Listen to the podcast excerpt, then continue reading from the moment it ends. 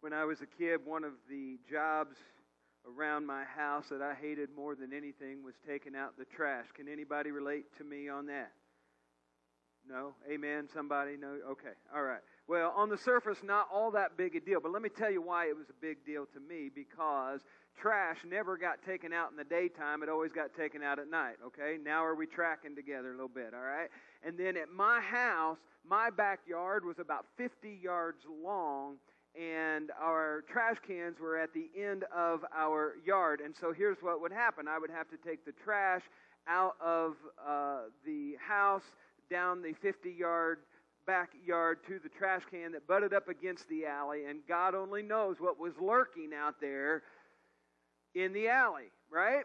Not a big deal walking out. I was fine walking out, okay? In fact, I would walk out and I would be the most courageous dude on the block. Walk out all big and bad, and nothing's going to scare me tonight. You know, you got to understand, I'm about eight or nine years old too. Okay, so so what? I mean, it only lasted until I was about 16. And so um, I'm about eight or nine years old, and uh, I take the trash out. I'm all courageous, and no big deal until I turned around to come back to the house. Right? And every time I dropped the trash off and I turned around to come back to the house, that's when it always felt like there was somebody behind me. Now, can anybody relate to me? Okay, just checking, right? And so you need to understand that, um, you know, I wore husky sized pants when I was a kid, all right? I mean, I was kind of a thick little dude. But whenever I would turn around to come back to the house, I ran that 50 yards in my backyard in about three seconds. Uh, if it was draft day in the NFL combine, the Colts would have taken me in the first round because I made it that 50 yards in about three seconds. Okay? Now, what made the difference in how fast I could normally run and how fast I could make it. Now, three seconds, that's a bit of a stretch, all right, just in case some of you younger ones are thinking, wow, our preacher's fast. No, I was not. It just seemed like it. And so I would fly back to the house. And the difference was fear. You know, fear motivated me to do something that was beyond what I would normally be able to do. But fear can also, uh, I don't know, hinder you from doing things that need to be done as well. I heard a story about a young officer. He was taking his final exam for the police academy, and he comes to this question. Hypothetical situation. You're on patrol in the outer city when an explosion occurs in a gas main at a nearby street. On investigation, you find that a large hole has been blown into the footpath, the sidewalk area, and there's an overturned van nearby. Inside the van, there's a strong smell of alcohol both occupants, a man and a woman, are injured. You recognize the woman as the wife of your chief of police, who is at present out of town for a couple of weeks. A passing motorist stops to offer you assistance, and you realize that he is a man who's wanted for armed robbery. Suddenly, a man runs out of a nearby house shouting that his wife is expecting a baby. The shock of the explosion has sent her into labor, and the birth is imminent. Another man is crying for help, having been blown in the adjacent canal by the explosion, and he can't swim. And he's going finger, two finger. He's down for the count. Describe in a few words what actions you would take. Dave Heeb, you're smiling, right? You, you, you, you're trying to think about what what you do in this situation. The young man thought for a moment. He picked up his pen and he wrote, I would take off my uniform and just mingle with the crowd. Now, anybody here today ever just thought, you know, it'd be nice sometimes to just mingle in with the crowd? It, it would nice, it'd be nice to not have to worry about certain things that I need to do or need to say or how I need to act as a Christian. You ever been so scared sometimes that, that you literally, you, you don't know what move to make? You're almost paralyzed in, in fear. I've been there before. I'm not going to bore you with another story, but it's a humbling experience to be so afraid that you don't know what to do next. Well, I feel like we are living in a world right now where fear is absolutely dominating the lives of a lot of people there are people outside of the church who are so fearful right now that they just don't know where to turn. There are people inside of the church, even though we claim to be believers in Jesus and we claim his promises, we wake up every day afraid of what the day might, might hold. There's some people that are sitting out here right now. You're concerned about your health. You're fearful of your health and maybe some upcoming tests. There's fear over the economy, whether we're going to go into another recession or not. There's a lot of people that are afraid of COVID. We've got parents who are afraid to send their kids to school in fear of what their kids might be taught. There's a lot of people getting worked up right now over the 5,000 Afghans that are housed up at Camp Atterbury. There's a lot of things. There's I, I worry about my grandson growing up in this this world. I think about, oh, I look over the congregation and see our kids, and I worry about our kids' future. I've seen more people afraid in the world right now than I think quite possibly I've ever seen in my lifetime. And there are some people who believe that in the world right now, they believe that the Antichrist is already on the scene and he's at work and he's just waiting for the opportune moment to come onto the scene. Well, one thing I just want to address, I don't want to go into it right now. I'll teach about a little bit down, farther down the road, but, but I don't believe in one singular antichrist. Maybe that'll help solve you your fear. I believe that there are the Bible calls anybody who is outside of Jesus an antichrist, and there's many antichrists, but I don't believe that the book of Revelation teaches uh, that there is just one singular person who's going to rise to power. Now, you might not agree with that, and that's okay, um, but that's, that's what I believe, and I'll explain that down the road in another sermon. But I will quote the author of Theology 101, who says, No passage of Scripture directs Christians to prep for the Antichrist, but numerous passages instruct them to await Christ's return. It's a real problem if your end times expectations are Antichrist centered. In other words, they're based on fear rather than Christ centered, based on hope. And so today we're kicking off a brand new series that we're calling Fear Not. And over the next few weeks, we're going to take a look at what the Bible has to say to us about this issue of fear. Because I believe, as I said earlier, there are a lot of people in our church, outside of our church, in our community, in our world who are living their lives in absolute fear. And the good news is the Bible has a lot to say to us about this issue of fear. In fact, the command, fear not, appears in one form or another 365 times from the book of Genesis to the book of Revelation. It is given to uh, specific individuals, it's given to dozens of, of, of groups of people, and it's given in a variety of circumstances. The bottom line is, is, is whoever it's given to, it's abundantly clear that God does not want his people to live in fear. He does not want his people to be afraid. He does not want us to just cower down in the face of adversity or we're, we're faced with a difficult decision. He doesn't want us to be fearful about that. Someone put it this way We've been given a different fear not for every single day of the year. If there's 365 fear nots in the Bible, that's one for every day of the year. So, with a very clear prescription from the creator of the universe that we are to fear not, what can we do about this? Is there a better way to live our lives than we're currently living our lives? Well, the Apostle Paul was writing to his young protege in the ministry. Timothy was working toward becoming a, minister, and this is what he wrote to him in the second letter that he wrote to him in chapter 1, verse 7 he said, For the Spirit God gave us does not make us timid, but gives us power, love, and self discipline. Now, I think it's important for us to understand that there are a couple of different types of fear that we deal with. The first type of fear that I had was not a good fear. My fear of taking the trash out and running back to the house, that was just stupid, all right? Uh, that, that's a crazy, crazy fear. But there is a healthy fear and there is an unhealthy fear. A healthy fear can save your life right? Do you agree with me on that? Let's imagine for a moment that you decide it's a beautiful day today, so you decide after church you're going to make a picnic lunch and you're going to head over to Brown County and you're going to go walk the trails and you're going to have a wonderful day just basking in God's glory on the trails of Brown County State Park. However, as you are walking along the trails, you run into this guy. Okay? Can you see what this is? Uh, do that, uh, that next one just in case. Now you can see the shape a little bit better. This is a giant timber rattler? That's right, it's a snake. Um, not a good snake either, as if there is any type of good snake. They tell me there is, but I don't believe it.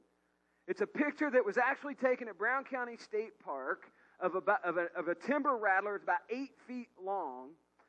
What do you do when you see this thing slither across the path in front of you? Are you going to pull out your phone and you're going to look up some Bible verses about how God told us not to be afraid? No, you're going to run like I did coming back from the trash cans. You're going to get out of there as fast as possible, right? Absolutely. You're going to run like Usain Bolt. Just get out of there. Whether you call it fear, whether you or whether you call it common sense, I don't know. There's a healthy fear in life that again it can be beneficial to you if you learn uh, to recognize the things that you are to to take into consideration.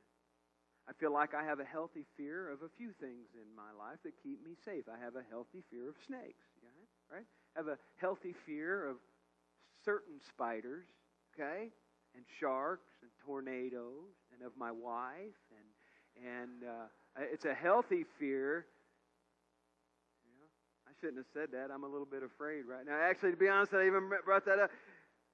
It's also important to note that as followers of Jesus, a healthy fear of the Lord is not only beneficial, but it is biblical. Proverbs 1 7 says, The fear of the Lord is the beginning of knowledge. And the Hebrew word that is used here means it's the, uh, a fear of the Lord is the beginning of reverence. And that's important as we consider how we are to have a healthy relationship with the Lord. It's good to have Him in the right perspective, it's good to have Him in the right place in our lives. He's the creator of the universe, He's the sustainer of all life. He created the entire galaxy, all of the cosmos, and He has uniquely created this world, and he uniquely sits on the throne of all that there is. And so to ascribe to him something less than who he is is a theological mistake. And I don't think it's a mistake that any of us want to make, right? And so we have to have this healthy fear, this healthy, healthy reverence of the Lord. In, in Psalm chapter 5, verse 7, David says, In reverence I will bow down. Proverbs 9:10, Solomon says, The fear of the Lord is the beginning of wisdom. And so David has this healthy fear of the Lord throughout his life. And Solomon knew that the fear of the Lord was not only the beginning of knowledge, but also how to use that knowledge, the beginning of, of wisdom. And so this divine reverence or this divine fear that we have of God brings a godly understanding of who God is in our lives. And it's an amazing gift that he has given us. Interestingly, godly fear and reverence are fundamentally about acknowledging God in his proper place in our lives as the, the, the uh, divine creator and the sustainer of life.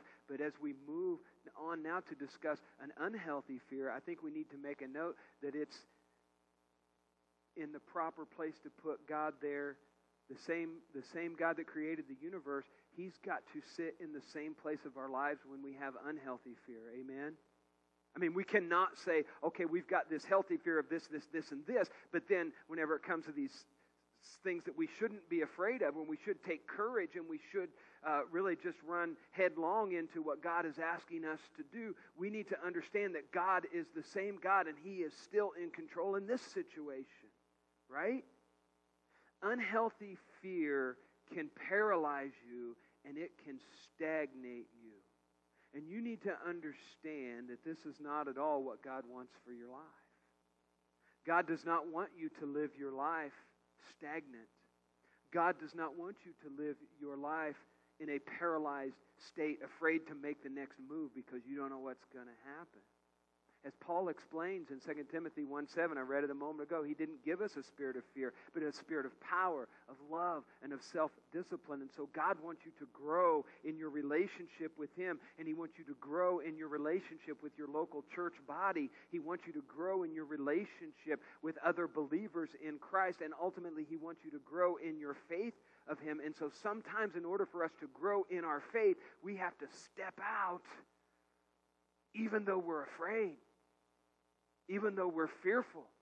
And sometimes it takes very difficult and stressful times for us to draw closer to Him. How many of you have, how many of you have ever been in a situation where um, you're going through a very, very difficult time, but it's in that difficult time that you found yourself closer to the Lord.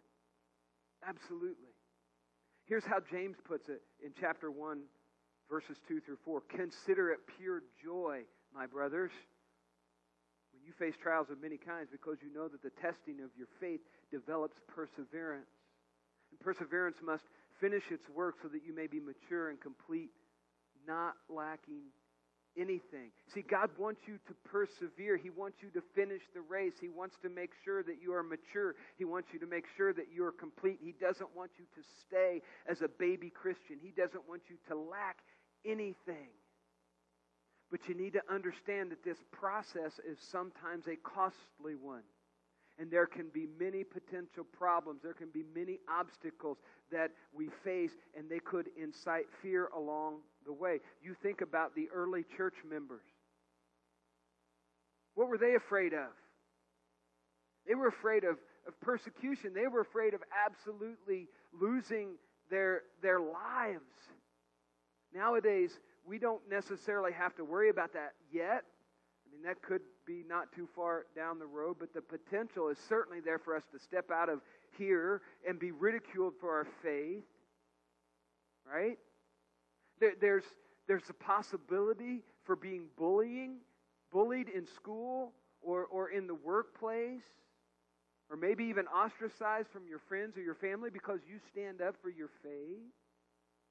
And don't forget that your allegiance to Jesus makes you a target of the evil one, and he's going to do everything that he can possibly do to bring you down. There are powers and principalities, there are spiritual wickedness in high places that are opposed to your faith. And it is in the face of both earthly and eternal enemies that the Lord says, Fear not. Do not be afraid. In fact, Jesus said this in Matthew 5:11, "Blessed are you when people insult you, persecute you, falsely say all kinds of evil against you because of you. Rejoice and be glad." And what has happened to a lot of people, and I think it's an absolute shame when I look around and I see Christians who are living their lives in misery because they're afraid they've been robbed of the joy that God intended for them to have because they're living their lives in fear. They stop moving forward They've stopped doing what God has called them to do, and they just cower down in fear and just hope that the enemy doesn't get them. Instead of a spirit of fear, God says, I have given you a spirit of power. I've given you a spirit of love. I've given you a spirit of, of self discipline. And I want to take a, a little bit of time here for the remainder of, of the sermon to look at these three words, these three things that God has given us through His Holy Spirit, and how each of them can strengthen your faith. And I think this is some of the most exciting stuff that we can hear from the Word of God, especially in light of the troubles that we are facing in our world today. So let's look at those three words that, that uh, God has given to us. Right? The first thing that we're giving is the Spirit, uh, or that we're given by the Spirit is, is power. And this word that uh, Paul uses when he's writing to Timothy, it's the same word that Jesus gave the disciples in Acts chapter 1, verse 8. He said, And you will receive power when the Holy Spirit comes on you, and you will be my witnesses in Jerusalem and in all Judea, Samaria, and to the ends of the earth. The kind of power that Jesus said he would give to his disciples to be witnesses in all places is a power that enables us to move forward in faith and forget about fear. It leaves no room for fear, it leaves no room for doubt. And when in the life of a believer, the Holy Spirit is working in them and through them, there's nothing that cannot be accomplished in accordance with the will of God. Nothing. In fact, the Apostle Paul says it in, in uh, Philippians 4.13, I can do all things through Christ who gives me strength. If it's God's will and He has called you to do it, you're going to be able to do it in His power. If you're sitting out there and you're saying, Oh, I just don't know if I can live another day in this life, I don't know if I can face this, I don't know if I can do this, I don't know about that. God says you can. If it's His will, God says you can. Not to mention what it says in Romans 8:11, and if the spirit of him who raised Jesus from the dead is living in you, he who raised Christ from the dead will also give life to your mortal bodies through the spirit who lives in you. In other words, this is what Jeremy Camp is saying in his song, the same power that raised Jesus from the dead lives in us. Think about that. How much power does it take for a dead person to come back to life? That's a lot of power. Paul is telling us that that's the same power that lives inside of us. And so if you're out there today and you're, you're experiencing an unhealthy amount of fear, and the fear that you have is the unhealthy type, and it's hindering you from experiencing the life in Christ that God wants you to have, then you need to check yourself and remember that when you were baptized into Christ, the Holy Spirit of God took up residency in your life and it's a spirit of power. And it can be miracle working power. I think we discount miracles too much today. We kind of push them down. We say, oh, well, that was just a New Testament thing. Uh, miracles still happen today. Now, I can't stand up here and perform them. I don't believe that individuals perform miracles, but I think God's doing miracles every single day. I talked to my brother this week, and I think God's in the process of working a miracle in him as he walked this week 175 feet. And wasn't all that long ago he couldn't even move his leg. And I think God's working a miracle in him. And I think God's doing miracles all all the time.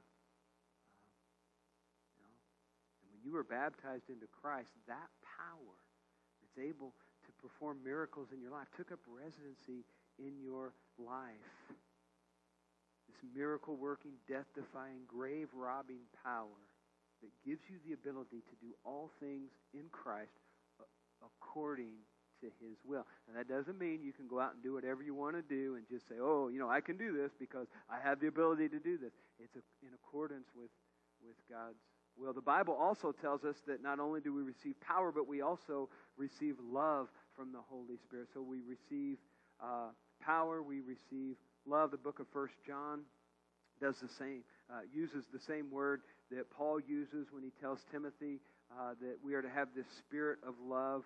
And, and this could be an entire sermon in and of itself. But here's, here's what he says He said, There is no fear in love, but perfect love drives out fear.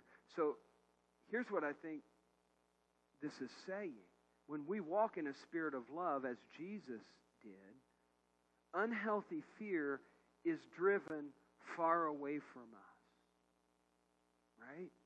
In other words, whatever it is that you are afraid of right now, or maybe for some of us it's whoever it is that we're afraid of right now, because I think that's a legitimate concern right now in the minds of a lot of people that you know uh, we're not we're not sure of the, the other person. When we learn to love people like Jesus did, we stop looking at people as the enemy, and we start to love them. Now, that doesn't mean we approve of everything that they do, but when we start to love people the way Jesus loves us with that agape kind of love, then I think that's going to be a game changer for us. And the fear that we have, and the anxiety that we have, or the worry, or the doubt, or whatever it is that, that it, that's going on in your life, I encourage you to check yourself. Make sure that you're walking in the spirit of love. And if you're not, there's the problem. And so the Holy Spirit says, I'm going to give you power. I'm going to give you the spirit of, of love. And again, this is uh, uh, agape love. We have the same, you know, we use love for a lot of different things. You know, I say I love my wife, I love pizza, but there's a huge difference in the way that I love my wife and the way that I love pizza. We just have one word. The Apostle Paul uses, I love my wife more, by the way, in case anybody say, a lot more. And, uh, man, that's twice I've said something that wasn't very uplifting uh, to her. Uh, I apologize. Where do you want to eat today? Um, where are you at? There you are. Um, but the Apostle Paul is saying when you have that agape, unconditional kind of love, ah, oh, it's a game changer. Perfect love, agape love, casts out fear. And then the Holy Spirit gives us not only power and love, but He gives us self discipline. How many of you in this room struggle with self discipline? Be honest. I do sometimes. Depends on what the situation is. But, but how many of you have already struggled today with self discipline? Well, you're in good company, and I have good news to share with you. It takes a lot of self discipline to recognize fear and deal with it appropriately because a lot of things that are going on in our lives, sometimes we might not even see them as fear. And the only way we're going to see them as fear is if we are disciplined enough to do an accurate um, inspection of our own lives and see what it is. And it takes a lot of discipline to do that. It's simply easier, I think, for us to just let it go. Something comes up in our life, just let it go. Shrug it off. It's just a fact of life. The issue is, it's not a fact of the life that God wants us to have. It might be a fact of this life in this world where a lot of sinful people are doing a lot of silly things, but it's not the life that God has called you to. And so Paul wraps up his encouragement to Timothy by reminding him that he's given him a, that God has given him a spirit of self-discipline along with power and love. And discipline is a necessary ingredient in the process of becoming all that God wants us to be. We need to be disciplined. We need to take the necessary time to accurately diagnose what we are experiencing, experiencing and even more discipline to deal with it. Right? And God has given us exactly what we need to do that. He knew that we were going to need all three ingredients. He knew that we were going to need power. He knew that we were going to need love. He knew that we were going to need self discipline. He knew that all of these things were going to be necessary on this side of heaven for us to live our lives the way that He wants us to live our lives, which is in freedom, not fear. And all of us who struggle with self discipline, don't forget that in this area of self discipline, back up a couple words God's given you the power to do it. He has. He's given you the power to be self disciplined. I don't like to talk about this a lot, especially in public. I hadn't planned to, but it just came to mind. You know, um, Stacy used to tell me all the time, you know, you'd probably feel better if you'd lose weight. And I'm like, I can't lose weight. You know, I can't do that. And it was almost like God was saying, why can't you? Why can't you? And it, it, it just takes some, some, some self-discipline and some, and some hard work. And I was able to do it with the help of, of God and the love of my wife who did it with me. And, and just do it. Now, and that's just a small thing, right? God is saying there are so many things in your life that you can do that you don't even realize you can do if you were just disciplined enough to do it. And so, all of us who struggle with that issue of self discipline, God has given you, He loves you enough. He has given you the power to do what He's calling you to do. And we need enough discipline in our lives to check ourselves every single day. We need to discipline ourselves and form new habits. We need to learn to identify healthy fear in our lives and the unhealthy, know the difference. And we need abundant power and we need love in our responses. Thankfully, through the power of Jesus Christ, we've been given these things. So this week, our challenge is straightforward, really. And this is your homework for the, the week because I think all of us throughout the week, you're probably going to have a moment in your life and maybe before the days even uh, when you begin to feel fear in your life. Here's what I encourage you to do I encourage you to take time and identify whether it's a healthy fear, like an eight foot timber rattler, right? Run away. or an unhealthy fear that you're dealing with. Trust the Holy Spirit to work in your lives. Trust what God has given you. I also encourage you to write down the different situations um, that uh, you know you could encounter hypothetical situations. You know, one thing that I always like to teach when I coached was you've got to be one step ahead of the game, right? What could happen? Think about what could happen along the way and anticipate. I encourage you to think about how you're going to respond in different situations along the way, so that it doesn't knock you uh, off your foundation so that it doesn't catch you by surprise. That you're ready for whatever the enemy throws at you. Write those down. Pray about how you might respond so that whenever that happens, you're ready for the enemy's attacks. The starting point for all of this is Jesus. And let me just share with you very quickly as the worship team comes to lead us in a song of decision. The starting point is Jesus, of course. But I noticed that when I would take out the trash, if my dad would walk out to the trash can with me, or if he was just standing on the back porch watching me, I'd just stroll out to the trash can and stroll back like it was no big deal. I was not afraid. I knew Dad was there, and if anything was going to happen, Dad's going to take care of it. Guys, God is watching you. And nothing's going to happen to you that catches him off guard, that knocks him off of his throne. There for you.